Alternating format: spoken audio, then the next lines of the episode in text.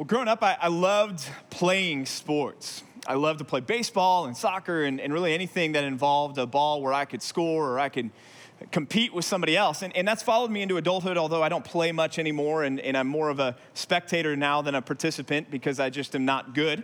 Uh, that was made clear when I tripped over first base and broke my shoulder while I was playing softball with the, uh, the men's league here. But um, it wasn't even the men's league, it was the co ed league actually that I tripped and, and fell.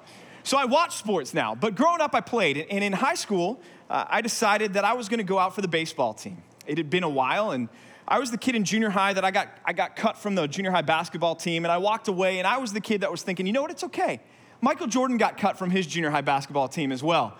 I'm going to bounce back. If, if MJ can do it, I can do it. So I went out for, uh, for baseball in, uh, in my freshman year of high school. And I remember making the team, and I, I, was feeling pretty good about myself and about my abilities and my talents and my athletic prowess. And my coach came and put his arm around my shoulder and he said, Burner, he goes, You know what? You may not be the most gifted kid out here, the most talented kid athletically, but every team needs a good encourager in the dugout. AKA, in coach speak, you're going to be seeing a lot of the bench this season. And I did. So after baseball, I said, well, maybe baseball's not it. Maybe God's calling on my life is soccer.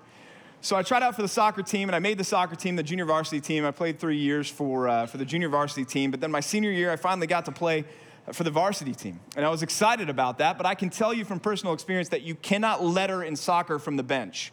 It's impossible. I, I tried, and, and you can't. I spent a lot of time, again, in soccer on the bench, and uh, I, I came to be a great sideline presence, but I didn't like being on the sidelines. I wanted to be in the game. I wanted to be on the field. I wanted to be playing. I wanted to be contributing. I wanted to be where the action was, where things were happening, and not just on the sideline. And that's why, for me, Christianity is so encouraging. Because in Christianity, there is no sideline, there's no bench for a believer. All of us have a role to play in God's plan. God has a role and a job and a task for each and every one of us who are here this morning. If we are here this morning saying, you know, Jesus Christ is my Lord and Savior, there's no sideline for us. Unfortunately, some of us enjoy the sidelines in Christianity. We like being in the background. We like being anonymous when it comes to our faith. We don't want to step out because we, we don't want to risk the failure. We don't want to risk a, a weakness being found out about us, or we don't want to be put in a, a vulnerable position where we're counted on and we may not measure up. And so we like the sideline. We like to keep off to ourselves. We like to look to other people and think that other people are more equipped or better at doing things than we are. But what I hope us to see this morning from 2 Corinthians chapter 5 and from what Paul is going to say to us this morning is that uh, for believers in Jesus Christ, God has a role for each and every one of us to play in reaching the lost that there is no bench, there's no sidelines when it comes to God's plan for evangelizing the world. That every single one of us has a role to play, a part to play. Whether you're a brand new Christian, this is your, your first time in the doors of a church, or this is maybe your first time in the doors of a church of, for a, a long time. Or maybe you're a, a seasoned believer, somebody who's been a believer for decades three, four, five decades. You and, and the, the new believer, both of you have the same role to play in God's plan to reach the lost with salvation. Every believer has a part to play in God's game plan to reach the lost. That's what Paul's going to be addressing in 2 Corinthians chapter 5. If you have your Bibles, go ahead and make your way there, whether on your devices or if you have the books, go ahead and open them up to 2 Corinthians chapter 5 written by the Apostle Paul, and he's been addressing some significant truths and realities right before we get into our passage this morning, which is going to be verses 20 and 21. But one of the most well known verses of Second Corinthians has just occurred in verse 17, where Paul says, We know that in Christ, if anyone is in Christ, he is a new creation. The old is gone, the new has come. And we love that verse and we think about that verse and we hold on to the verse and its truth that it communicates. That if I'm in Christ, I'm a new creation. That my sins are no more. That, that my old man has been rendered powerless, like Paul writes about in Romans chapter 6. That I have been declared righteous in Christ. And there's so much joy there. The concept of regeneration, being born again, being made new, and we rejoice in that. And that makes us excited. And we say yes and amen to that.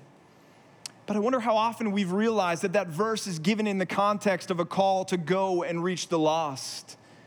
In other words, you are a new creation in Christ in order that now God may use you to go out and see more people made new creations in Christ.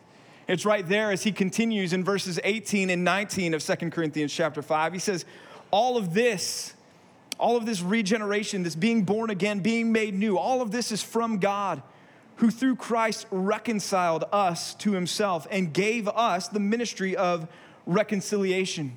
That word reconciled means that before Christ, we were separated from God, that there was this infinite chasm between us and God that our sins had created, that we couldn't be good enough, that we couldn't overcome, that we couldn't get from where we were back to God, that there was hostility between us and that God sent Christ to deal with that hostility by dying on the cross for those sins that had driven that gap between us. And that Christ gave his life for us so that we wouldn't have to. And in dying on the cross, he closed that gap and he brought us back to God. He reconciled us to God. And now it says in 2 Corinthians chapter 5 that he has given us the ministry of reconciliation as new creations in Christ to go and to see that others now would be reconciled to God. Verse 19, that is, in Christ, God was reconciling the world to himself, not counting their trespasses against them, and entrusting to us the message of reconciliation. And so that's our context as we get into the two verses that we're going to look at this morning, verses 20 and 21. Paul says, Therefore, therefore, we are ambassadors for Christ, God making his appeal through us. We implore you on behalf of Christ, be reconciled to God. For our sake, he made him to be sin who knew no sin, so that in him we might become the righteousness of God. Paul begins, therefore, we. Therefore, we are ambassadors for Christ. As we read that, we should ask the question who is the we in this? Is he talking about himself and his fellow apostles? Is he talking about himself and, and uh, Timothy? Who's he talking about here? No, he's, he's talking about every single believer. Well, how do we know that? Well, we look at the context. We go back up to verse 17 where it says, Therefore, if anyone, if anyone is in Christ, he, she is a new creation in Christ. And now God is entrusted to us who are new creations in Christ, the ministry of reconciliation. That message of the gospel that there is hope in Christ for you to be reconciled to Him, for your sins to be overcome through the cross, and for you to be brought near to God. He has given to us, those who are new creations in Christ, that message and entrusted to us that ministry. Therefore, we, Paul says, are ambassadors for Christ. So we, when we read this verse, we could read it as though Paul is pointing the fingers at us. You, Christian, are an ambassador now for Christ. An ambassador. An ambassador, it's a, a, a word that we still understand today because we still have ambassadors today. An ambassador is one who is a messenger, who is a representative of another somebody who's going forth with a message to somebody else to deliver that message on behalf of the one who has sent them, on the behalf of the one who has commissioned them. We see it early on in the Old Testament, even with Jacob and Esau. As Jacob and Esau are preparing to meet together again, Jacob sends messengers ahead of him to Esau to try to smooth things over. What's the purpose of our message that we've been entrusted with? It's the purpose of that message of reconciliation that we've been talking about. It's that message that we go with, that we say uh, we are ambassadors for Christ, bringing the message of hope that you can be brought near to God. That if you are here this morning and your sins have separated you from God, and you are here this morning and you are thinking to yourself, I don't deserve to have a relationship with God because what I've done. You're here this morning and you're thinking to yourself, you don't know the type of life that I've lived or the week that I've come off of. The message that we bear as believers to you this morning is that there is hope for you, that there is no sin that is too big for the cross. That at the cross, Jesus Christ died and satisfied God's wrath against every single sin, past, present, and future, for you. And if you will repent from your sins and put your trust in Jesus Christ as your Savior, you too can be reconciled. That's the message that we've been entrusted with. That's the purpose of our role as ambassadors for Christ. And every believer has been called to this purpose and this role. Paul writes about his own role as an ambassador elsewhere in Ephesians chapter 6, verses 18 through 20. Ephesians 6, 18 through 20, Paul writes, To that end, keep alert with all perseverance, making supplication, prayers for all the saints, and also for me that words may be given to me in opening my mouth boldly to proclaim the mystery of the gospel, for which I am an ambassador in chains, that I may declare it boldly as I ought to speak. This passage encourages me for a couple of reasons. First, it encourages me because Paul is asking for prayer for boldness to be God's ambassador. And so, if you're a believer out there who likes the sidelines, Paul himself even said that, that he wished that people would pray for boldness for him. So you're not alone in this. And I would ask that you would echo Paul's prayers for yourself and pray for boldness for you to go out as God's ambassador and encourage others to pray for you for boldness to open your mouth so that you may boldly proclaim the message of reconciliation, the gospel of hope to others. But it also encourages me because notice where Paul is when he's de- describing himself as an ambassador. Paul's in chains, he's in prison, which reminds me that I am an ambassador for Christ no matter my circumstances. That that is a core part of my identity in Christ. I looked up recently what it takes to become an ambassador, and it's quite a process. You have to get your undergraduate degrees in international studies or something along those lines. And then you have to, to learn a foreign language and become fluent in it. And then you have to get an entry level position as an interpreter or a translator. And then you have to get the right internship after that. And then you have to take an exam called the Foreign Service Officers exam, and you have to pass that exam. And even after passing that exam, you're still not there. Because then you're just put into a pool of qualified people to serve as an ambassador. And then it comes down to who you know. It comes down to your connections so that you can become one who is appointed to the position of an ambassador. There's a lot that it takes to become an ambassador. But the good news is for us as believers in Christ is we already are ambassadors. God has made us ambassadors when he saved us in Christ and he has made that a part of our core identity now. Point number 1 this morning is this, own that identity. Own your identity as God's ambassador. Embrace it. Realize that it is part of who you are now in Christ, as a new creation in Christ, you now are an ambassador for God, a messenger for God.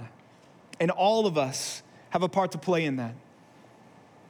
Maybe you've flown recently, or you can think back to the last time you've flown and think about all the different people that are involved in getting you from point A to point B. You show up at the airport and, and you check your bags.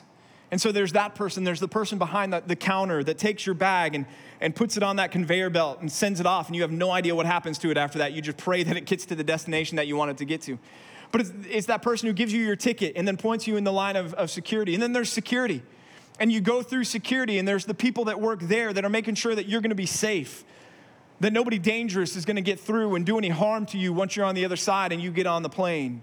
And then you get onto the other side and, and you go to your gate, and there's the person that works behind the kiosk at the counter there who's checking everybody in, who's getting on the, the speaker and saying, hey, this flight is full and there's no room for your bags, even though nobody's gotten on the plane yet. And they, they say, hey, if you want to check your bags, we'll go ahead and, and do that for you. And they make that announcement about 100 times before you get on the plane just to make sure, hey, we're still needing people to check their bags, right? And then there's the person that, that goes and, and stands behind the, the tiny counter, which has the, the scanner for your phone now. And they pick up the microphone and they say, okay, we're gonna board in an orderly fashion according to your group number on your ticket, which never works out because everybody just all flocks together and waits. I gotta get on the plane right now, right? And they're the ones that begin to call the groups. And then they scan your ticket and you walk down the, the, the incredibly hot tarmac thing there, the, the, the case, and you get onto the plane, the aluminum death trap. And you walk in, and there's the flight attendants there that are smiling at you like you're not gonna be cramped and uncomfortable for the next three hours.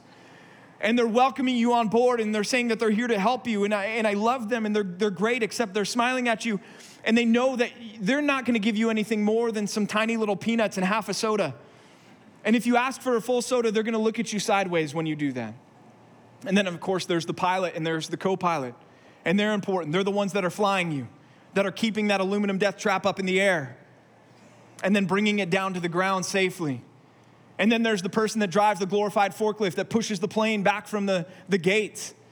And then there's the people with the orange flashlights that wave you to and from to get you out there. And then there's air traffic control that come on and they say, Well, you're number 52 in line to take off this morning. There's a lot that goes into you getting from point A to point B, isn't there? And every single person in that chain has to do their job for you to get from point A to point B safely, to accomplish the goal. Well, as believers, every single one of us have to do our job when it comes to reaching the lost. God has entrusted that responsibility to all of us, not just to a few, but to every single one of us. Maybe you protest against that and you say, Well, I'm not really needed in that process. There's other people who are better than that at that than I am. There's other people who are more qualified or, or more gifted or know more than I do.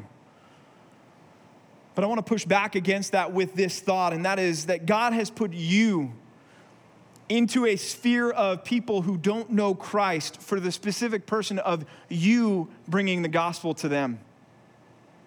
Your neighbors, your coworkers, your family members.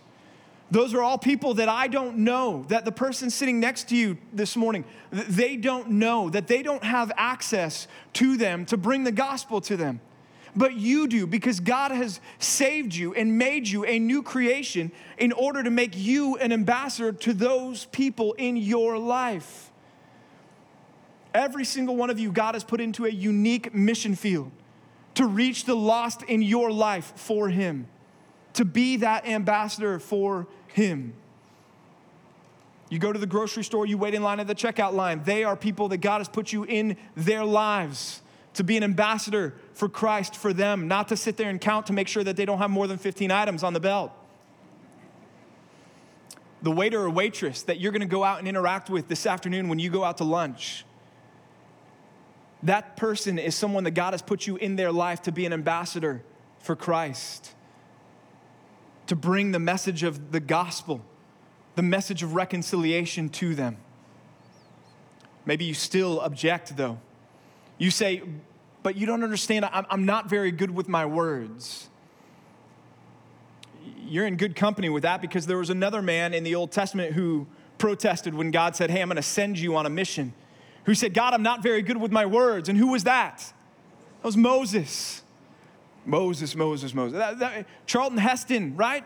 Was and Moses said, God, you don't understand. You don't want me. I'm not, I'm not eloquent.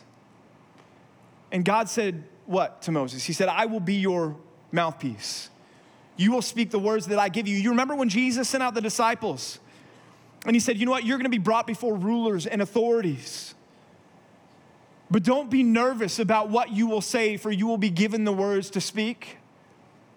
Well, y'all, we've been given the words to speak in the gospel. We know the gospel. That's what we need to speak, and we need to be willing to go as God's messenger. And if you're a Moses, find an Aaron and bring an Aaron with you. Go out two by two, just like Jesus sent out the disciples to reach the lost in your life. Maybe you say, Well, I don't have the gift of evangelism. That is a gift, right? People have the gift of evangelism. I would say, Yes. I love people with the gift of evangelism, people that can't help but just share the gospel with every single person they come into contact with. And I understand that that's not everybody's gift, but everybody has fallen under the great commission of God, yes? Matthew 28, go and make disciples of all nations. That wasn't given to people who only have the gift of evangelism, that was given to all of us.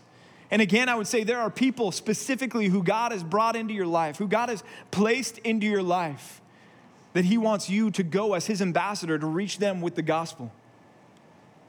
Maybe you say, Well, I don't have any unbelieving friends. I would say, Find some. Find some, or come with our, our evangelism team that goes out to the spectrum. You will find unbelievers there. Come with our college ministry. We go out to, to college campuses. This year, we're going to be going out to Saddleback College, to IVC, Irvine Valley, and also to UCI. And we're going to be out there monthly, and we're going to be there to, to share the gospel with lost college students who need Jesus. Come with us. If you don't have a sphere that you can think of right now, maybe you say, I, I just don't have time. And here I want to challenge you that there is no greater use of your time that you could spend here on earth than to reach the lost with the gospel of Jesus Christ. I want to ask you a question. What is it that makes your existence to here, here more useful to God than it would be for you to be in heaven with Him right now? The only thing that makes you more useful and more effective to God here on earth than you would be in heaven is to be His ambassador to go to the lost in your life that He has sovereignly placed in your life to go with the message of the gospel of Jesus Christ. There's no greater call on your life here on earth than to serve Him as His ambassador. It's the only thing that you can do here better than you will be able to do in heaven. If you're a follower of Christ, you're an ambassador for Christ. This idea of being an ambassador, uh, social media has opened up a brand new kind of ambassador for us brand ambassadors. It's most of the stories on Instagram as I'm clicking through here. Here, drink this fitness drink, take this, uh, this pill over here, do this exercise program, do, uh, buy this bag for your wife. It's, it's all over social media, and some of you go out and do that, and that's great. I'm, I'm not saying that's a bad thing, but what I am saying is, is ask yourself, why do you do that? Or why do people who are brand ambassadors, why do they do that? Because they believe in the product and they believe in its benefits. And so they're willing to go out there and they're willing to hit the streets on social media, so to speak, and, and push that product. I just want to encourage us that we are brand ambassadors for Christ. And we need to be out there on the streets. We need to be out there on social media. We need to be out there on every platform that we have pushing Christ. Are you willing to get off the sideline and be his ambassador? There's one ambassador who caught my attention this week as I was preparing for this message, and her name is Maguy Maccario Doyle. Maguy Maccario Doyle, and she is the ambassador to the Principality of Monaco, or from the Principality of Monaco. In fact, her official title is this the Ambassador Extraordinary and Plenipotentiary of the Principality of Monaco to the United States. That's a mouthful. But Miss Doyle, I, I was thinking about her this week because the population of Monaco, as of 2017, was 38,000 people. And she has a seat at the table at the UN. Just to put that in perspective, Aliso Viejo's population with the most recent census was just about 51,000. Laguna Hills, 31,000.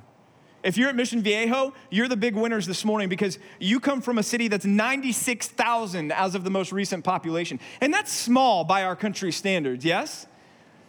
And here's Miss Doyle, who's an ambassador from a principality of 38,000 people. Can you imagine how that goes? I don't know what happens at the UN. They've never invited me. But if they're sitting around the table and just kind of getting country updates, hey, uh, France, how's things going over there? Obviously, you haven't started any wars. What else is going on in, in your country? Italy, how are, how are things going over there? And, and England and, and United States and, and, and Russia. And then you get to Monaco, right? Okay, Monaco, what's going on with you? Well, I know some of you are solving the world's problems, and a lot of you are creating the world's problems. Uh, we just had a, a, pretty monumental thing happen with Monaco. We, we decided to open a third Italian restaurant in our principality. It was a tight vote, but we decided that uh, competition would be good, so we passed it. So, yeah, movers and shakers over in Monaco. I don't know. If, if I was at the, uh, the UN, you got to think that, that Miss Doyle maybe condescended to a little bit, right? Why? Because the, the power of the ambassador is in direct proportion to the power of the one they represent. The clout they carry is proportionate to the one that they are representing, the one who has sent them. And so, in that context, I mean, we know the world powers at the UN, the, the, their ambassadors are going to be the ones that carry the, the loudest voices. Well, look what Paul says about our ambassadorship, the one that we represent in verse 20. Therefore, we are ambassadors for Christ. God making his appeal through us. We implore you on behalf of Christ be reconciled to God. We are ambassadors for Christ. Let that sink in for a minute. That blows every seat at the UN out of the water. We are ambassadors for the King of Kings and the Lord of Lords. That's the one that we represent. I love the description of Jesus from Revelation 19, verses 11 through 16. He's the rider on the white horse, the white war steed. And he's depicted there in all of his brilliant glory. And it says that he's wearing a robe that's been dipped in blood, and his eyes are ablaze with fire. And he's got a tongue that's a, a sword that's proceeding from his mouth. And of course, we know in that instance, he's coming for the final judgment, the last battle. This rider on the white horse, and it's a picture of power, and it's a picture of authority, and it's a picture that leaves us in awe. And Paul says that you and I are his ambassadors. The one who has the name written on his thigh, King of Kings and Lord of Lords. He's the one that we represent. He's the one whose authority we bear. There was an ancient Hebrew uh, phrase about an ambassador that it said, We are as the one who sent us. I am as the one who sent me. In other words, it's as though he were here speaking to you through me. And that's us in Christ. God making his appeal through us. We sang it this morning the cornerstone, Christ against all hell, unshakable. And he's the one that we represent. God making his appeal through us, the God of the universe, the God of all creation, is the one who's behind the message of salvation and reconciliation that you and I proclaim to the lost. Listen to Isaiah chapter 40 in the depiction of this God in verses 12 through 17. Who has measured the waters in the hollow of his hand, or marked off the heavens with a span, enclosed the dust of the earth in a measure, and weighed the mountains in scales and the hills in a balance? Who has measured the Spirit of the Lord? Or what man shows him his counsel? Whom did he consult? Who made him understand? Who taught him the path of justice? Taught him knowledge and showed him the way of understanding. Behold, the nations are like a drop from a bucket and are accounted as the dust on the scales. Behold, he takes up the coastlands like fine dust. Lebanon would not suffice for fuel, nor are its beasts enough for a burnt offering. All the nations are as nothing before him. They are accounted by him as less than nothing and emptiness.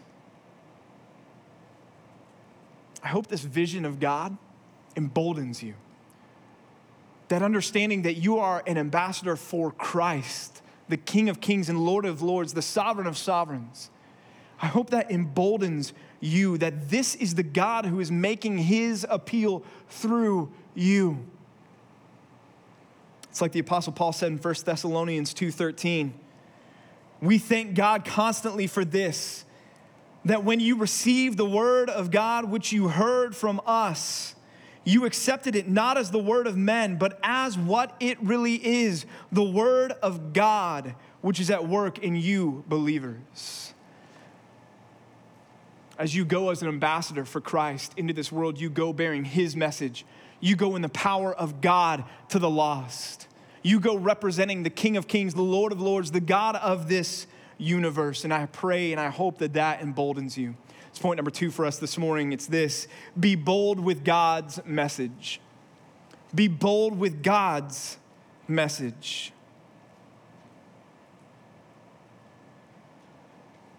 Sometimes my daughter will approach my son. My daughter is my second born, and, and she'll go up to my son Joshua and she'll say to him, Hey, you need to go do this. You need to go get that over there or pick that up off the floor. And he'll look at her like she's crazy, right? After all, he's 10, she's 7. There's a disparity, there's a pecking order, there's a seniority there. No way is his response, unless she tags something on the end of her request. No, no, Josh, you don't understand. You need to go that, do that because mom and dad told you you need to go do that. Now, all of a sudden, she's the ambassador, she's the messenger for someone with much more power than she has. And the power of mom and dad activate the message in Joshua's life. And he listens to her now. And he goes and does what she's asking, not because of what she has asked, but because what she's asking is what we have commissioned her to ask. And as we go to this lost world, we don't go with a, a message that's our own. We don't go with a, a, message that is part of our wisdom or our invention or something that we've gotten together and said, well, yeah, let's mix a little justification and then a little sanctification and let's introduce this thing like the cross and let's go out there and, and see what we can do. Because, like the Apostle Paul said, this message is foolishness to the lost, yes? So, if we were to have invented the gospel, we would have not invented it the way that, that God has given it to us. But as it is, we go with His gospel, with His message to the lost. We go with His terms of peace. In fact, that was often what an ambassador in ancient times was commissioned with. A conquering king would send his ambassador, his messengers to the, the foes that he had just overcome. And the messenger would go with the terms of peace of the conquering king, saying, If you wish to have peace, if you wish to bring an end to the hostilities, this is what is required. And as you think about that, I, I imagine that those ambassadors would have gone with a boldness about them because they were going on behalf of the victorious king. They were going on behalf of the, the conquering ruler. And so, as they went with the terms of peace, they didn't go with embarrassment or shame. They didn't go apologizing for these terms of peace. They didn't go with this mindset of, well, you know, I, I know he's kind of strict and I, I, I wish there was another way, but this is what we're going to ask of you if you want peace. They didn't go offering them a, a, a second way. Well, you know, there's many ways to peace with this king. I'm just going to suggest this one for your consideration. I don't want to come across as arrogant, like I have the, the corner on truth. And so you live your truth, guys, but I'm going to suggest that you live it this way and you embrace his terms of peace if you want peace with him. No, that, that ambassador went and said, Look, you have been conquered. Unless you want to be wiped off the face of the planet, these are the terms of peace, and you need to accept them. Well, as believers in Christ, we've been sent with the terms of peace of a conquering and victorious king in the person of Jesus Christ, yes? He is the victorious king, He is the conquering God. And He's given us the terms of peace to go to the lost world the lost world who may still be resisting, still be fighting, and yet at the same time, we know what the end of it will be. And so we go to them and we go to them with the terms of peace that God has given us, the gospel. And we call for repentance and we call for faith from them so that there can be an end to the hostilities between the God that we serve and them. We go boldly because of the one who's sent us and because our message is his message. But we also go boldly with God's message because we know that God is the one who empowers it and affects change in the lives of the hearers of this message. Picture that person in your mind right now who you're hesitant to share the gospel with. Maybe it's been a while since you have because they rejected you the first time. Or maybe you've never shared the gospel with them because you assume you know what their answer is going to be. And so you're resistant to take the gospel to them again. And, and you're hesitant and you have that name and you have that face in your mind. And maybe it's more than one. And you assume, you know, it's going to be fruitless for me to try to share the gospel with them because there's no way. I want to remind you this morning of the story of Sarah and Abraham. When God went to Abraham, and he said to Abraham, Behold, at this time next year I will visit you, and your wife Sarah will give birth to a child. And when Sarah heard that, what did Sarah do? She laughed. She laughed. Why? Because Sarah, it said, was, was past childbearing age. She had consigned herself to a life of barrenness and thought, that is too wonderful for me. That is impossible. That will never happen. And God responds because he calls her out to Abraham. He says, Why did your wife laugh? And he says, This is anything too hard for God? Is anything too hard for God? Or in Isaiah chapter 59, verses 1 and 2. Isaiah 59, 1 and 2, Isaiah says, Behold, the Lord's hand, the Lord's hand is not shortened that it cannot save, or his ear dull that it cannot hear. But your iniquities have made a separation between you and your God, and your sins have hidden his face from you so that he does not hear. Isaiah was calling on the people to repent from their sins, to return to the Lord, calling on Israel to leave behind their idolatrous ways and return back to the faithfulness to God, return back to submission to the covenant that they had made with the Lord. And he's calling on them, and what he's saying is, he's saying, Look, God's hand is not so short that it can't still reach and save you, nor is his ear too dull to hear you when you cry and ask for repentance. And I would say, as that was true for Israel specifically, church, it's still true for you and I and the lost in our lives today. That person that you are picturing, that I asked you to think about a moment ago, God's hand is not too short that he cannot save them nor his ear dull that he cannot hear your prayers for them or hear their cries for repentance and faith if you will be a faithful ambassador to bring that message into their lives. The thief on the cross, the Apostle Paul, Nicodemus.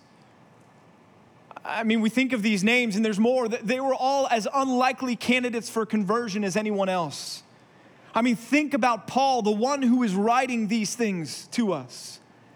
He was Saul before he was Paul, the Pharisee, a Pharisee of Pharisees, a persecutor of the church, imprisoning believers and families, looking to wreak havoc as much as he possibly could on the church of Christ going out even on his way to Damascus to, to terrorize the church further when what happened? God whose hand was not too short to save him, reached out and redeemed him and saved him and converted him and used him in a mighty way.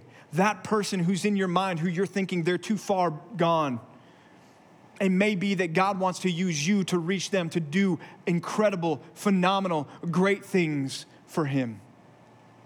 Because his hand is not too short that it cannot save, nor his ear too dull that it cannot hear you are an ambassador for a God who has declared that nothing is impossible for him. R.A. Torrey, in his book, The Power of Prayer, says that the power of prayer has access to the omnipotence of God. So, as you think about that son or daughter who's walked away from Christ, I want to encourage you this morning that they are not beyond the saving reach of God's arm. As you think about that spouse, that husband or wife who is not following God, not following Christ, I want to encourage you this morning that they are not beyond the saving reach of the arm of God, the ear of God to hear the cries. Go to them again with the gospel. The neighbor who's so cold and seems so shut off, they are not beyond the saving reach of Jesus Christ this morning. The coworker who on Monday regales you with their debauchery over the weekend they are not beyond the saving reach of the gospel of Jesus Christ if you will be a faithful ambassador and proclaim the message of hope and reconciliation to them. There's hope for every single person because the power of the message does not reside in us. And the power of the message to change hearts does not reside in us either.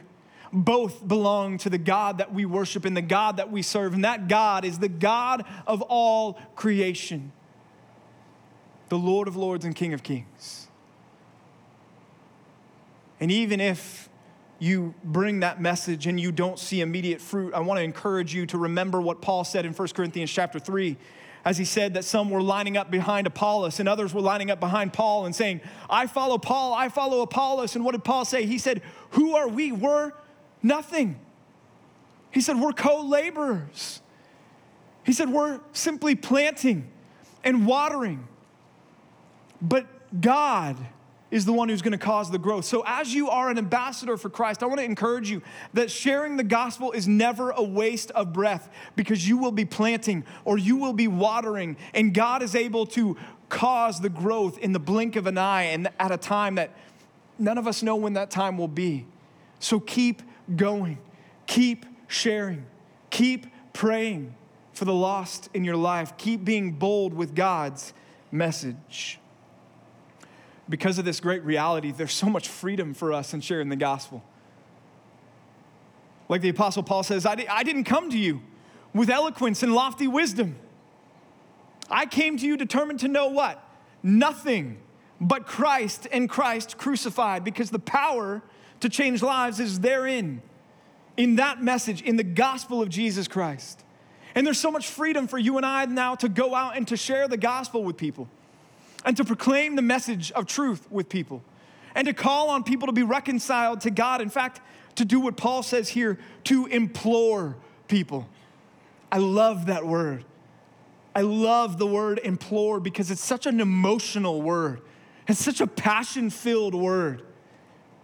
He says this in verses 20 through 21.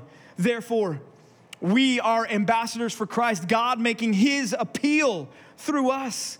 We implore you, we implore you on behalf of Christ, be reconciled to God. For our sake, he made him to be sin who knew no sin, so that in him we might become the righteousness of God. I love the way verse 20 uh, begins there. We, we implore you on behalf of Christ, be reconciled to God. This is more than asking, okay? This is more than sharing.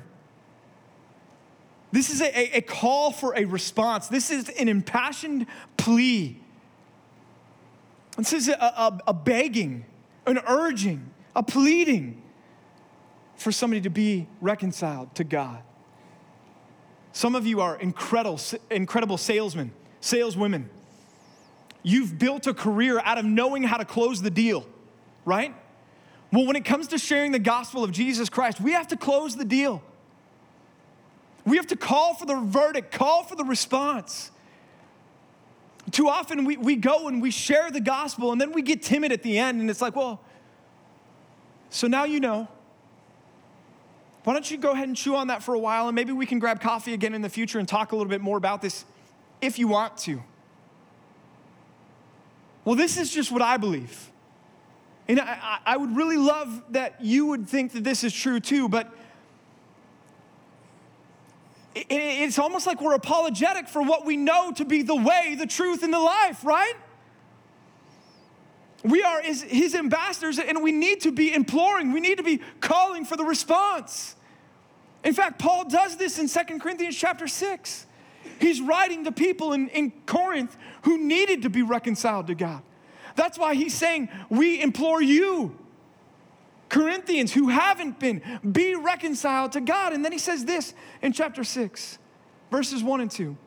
He says, Working together with him, again, working together with Christ his ambassadors, uh, making uh, his appeal on his behalf. Then we appeal to you not to receive the grace of God in vain. In other words, don't let this letter be wasted ink. Don't let the words that you're hearing just fall on deaf ears and be a waste of time. For he says, In a favorable time I listened to you, and in a day of salvation I helped you.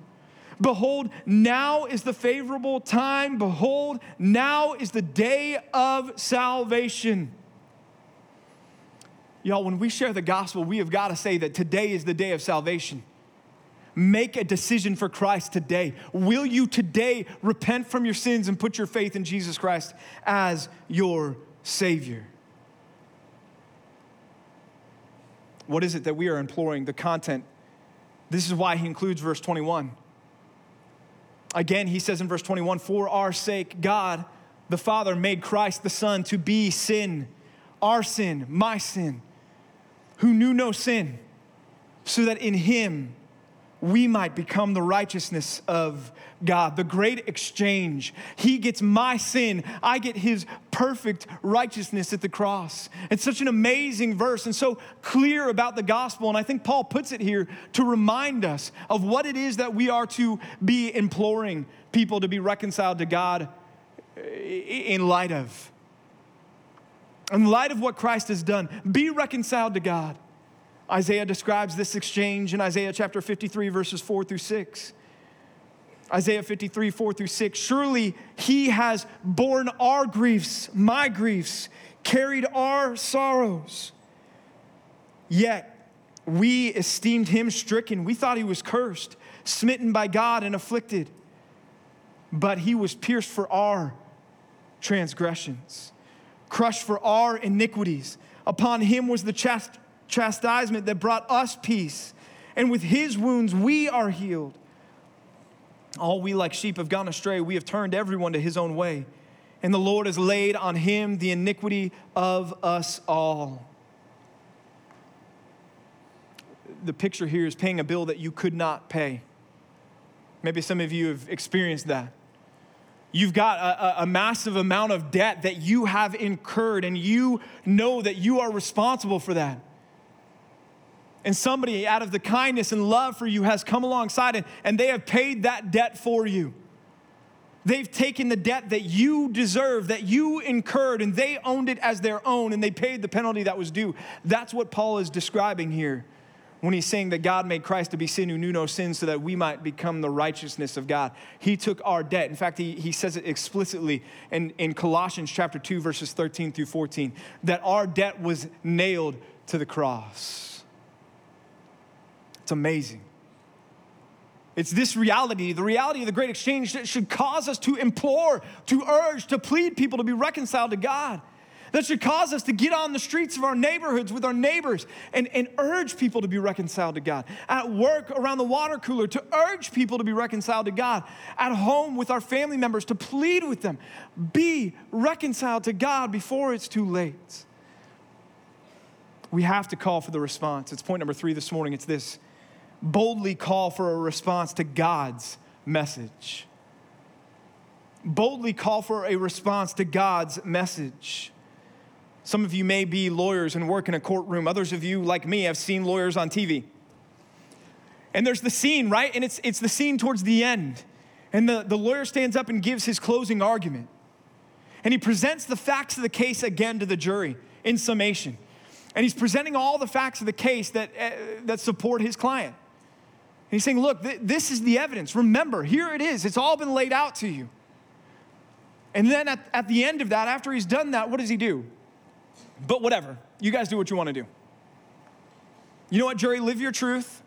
Your truth is your truth. My truth is my truth. His truth is his truth. You guys just decide whatever you want to do and, and we'll be good with it. No, what does he do? He calls for the verdict, yes? He says, in light of the evidence, now make the right decision, do the right thing. Y'all, we got to do that as well when we share the gospel.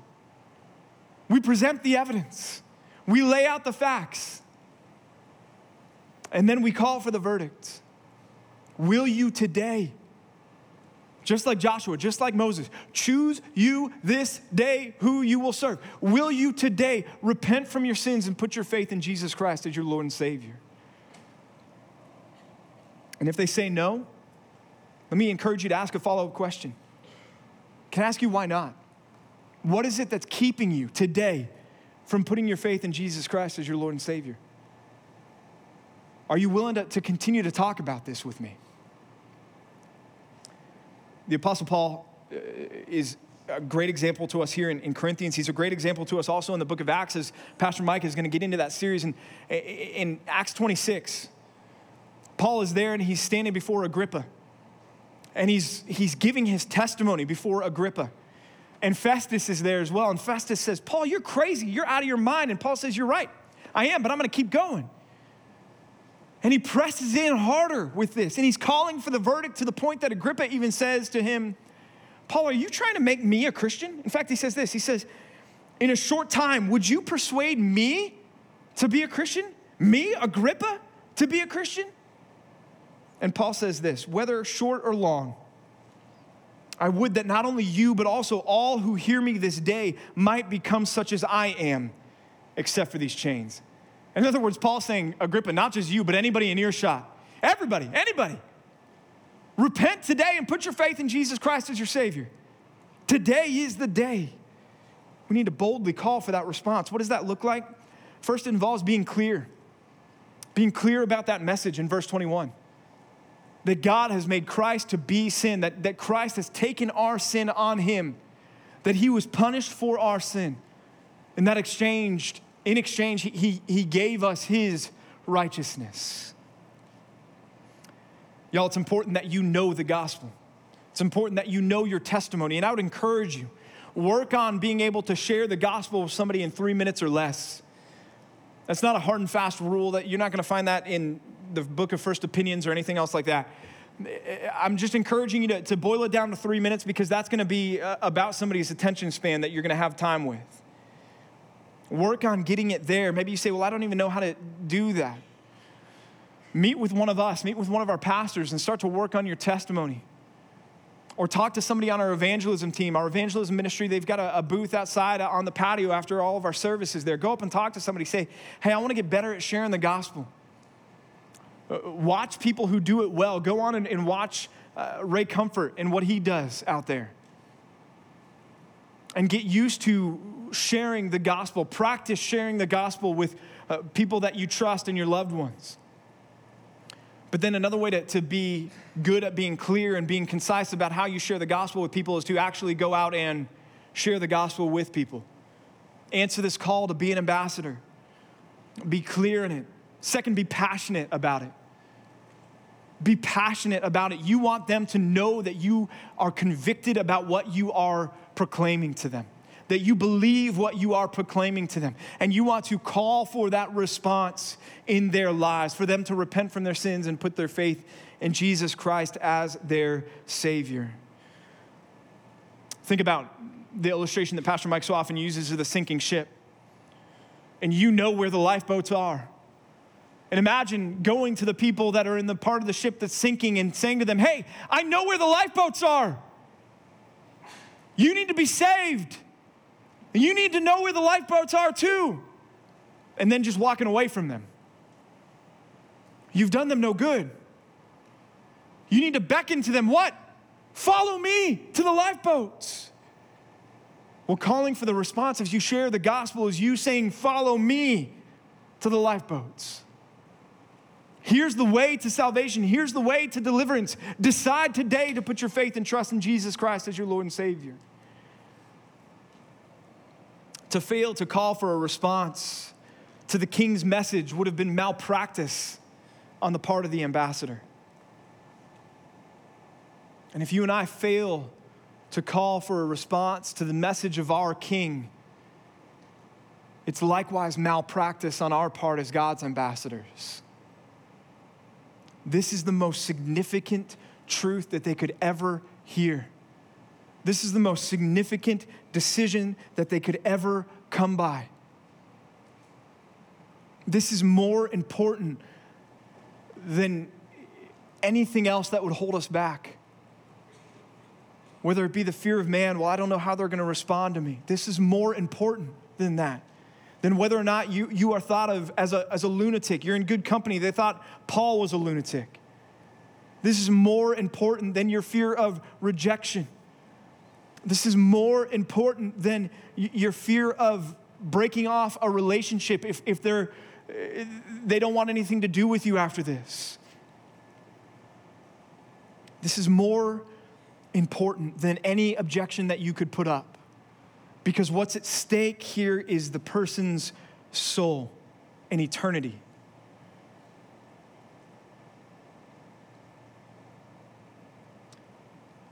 And so many of us prefer the sidelines when it comes to this. And we look at the lost in our lives and we crouch down behind the hedge of this doctrine of sovereignty and we think, well, I'm just going to hide behind sovereignty and trust that if it's God's will that they're saved, He's going to bring somebody in their life to share the gospel with them. And I, I just want to push back on you and say, yes, you have been put into your li- their lives to bring the gospel to them, to see Him save them. And it is the most significant thing that you could do with your time on earth. It's an amazing privilege to be used by God. It's an amazing privilege that there are no sidelines in Christianity, that there's no sixth man award when we get to eternity because we are all part of God's starting lineup when it comes to reaching the lost.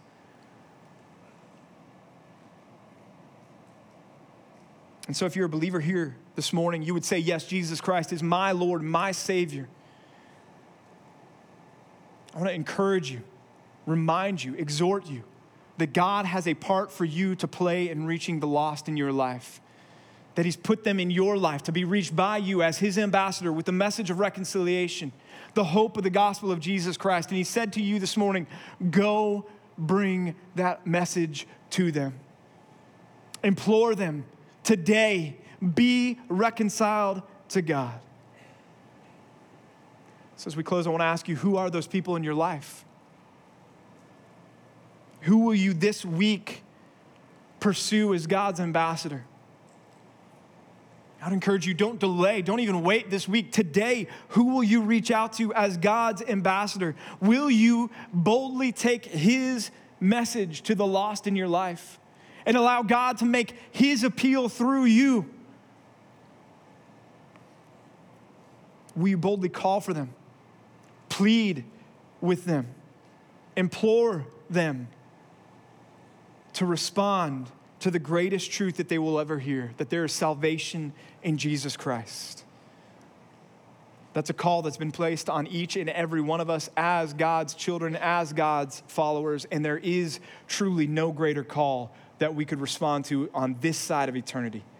Let's pray together.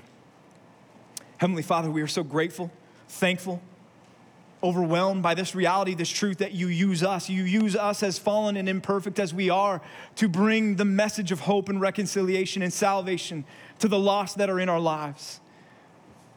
Lord, what a glorious truth and reality that is. Lord, we thank you, each and every one of us in this room, God, who are saved. We thank you for the ambassador that you brought into our lives to bring the gospel to us, to implore us to repent from our sins and to put our faith in Jesus Christ as our Lord and Savior.